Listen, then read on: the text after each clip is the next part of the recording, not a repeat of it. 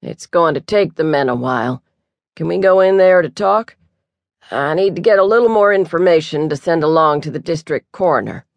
Keith and I exchanged glances. Sam saw and then gave a slight shake of his head, warning us not to ask questions. We had them, of course.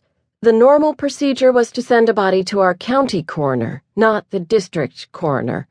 Christ, Keith muttered under his breath, too low for anyone but me to hear. The three of us followed Duane across the lot. Sam's white hair gleamed below his Stetson. I squared my shoulders. I always did when I was around this old man who should have been enjoying a spot by the fire in his old age. But having lost his only son in Vietnam and his wife to cancer years ago, he'd turned to work and was re-elected sheriff every four years. There was no better mind for police work, but Keith was beginning to grumble about the lack of equipment and methods that were outdated. In short, Sam's unwillingness to integrate computers and data diminished his natural aptitude. Duane took us back to his office, the largest of three administrative suites.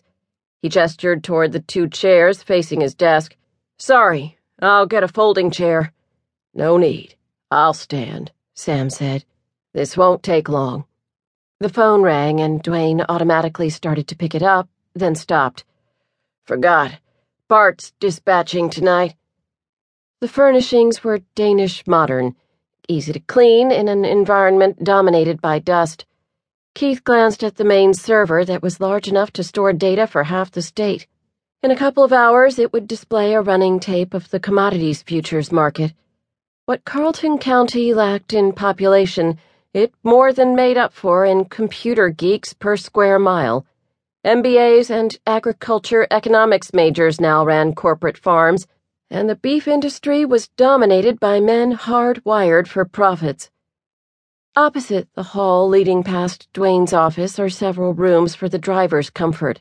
In them are exercise equipment and a small kitchen with a mini fridge and a microwave. Duane had given me a tour once, and I knew the shower had a full collection of toiletries. Another room has a flat screen TV and another has four bunk beds so drivers could catch up on their sleep between loads. The tile floors gleam, and there are plants galore.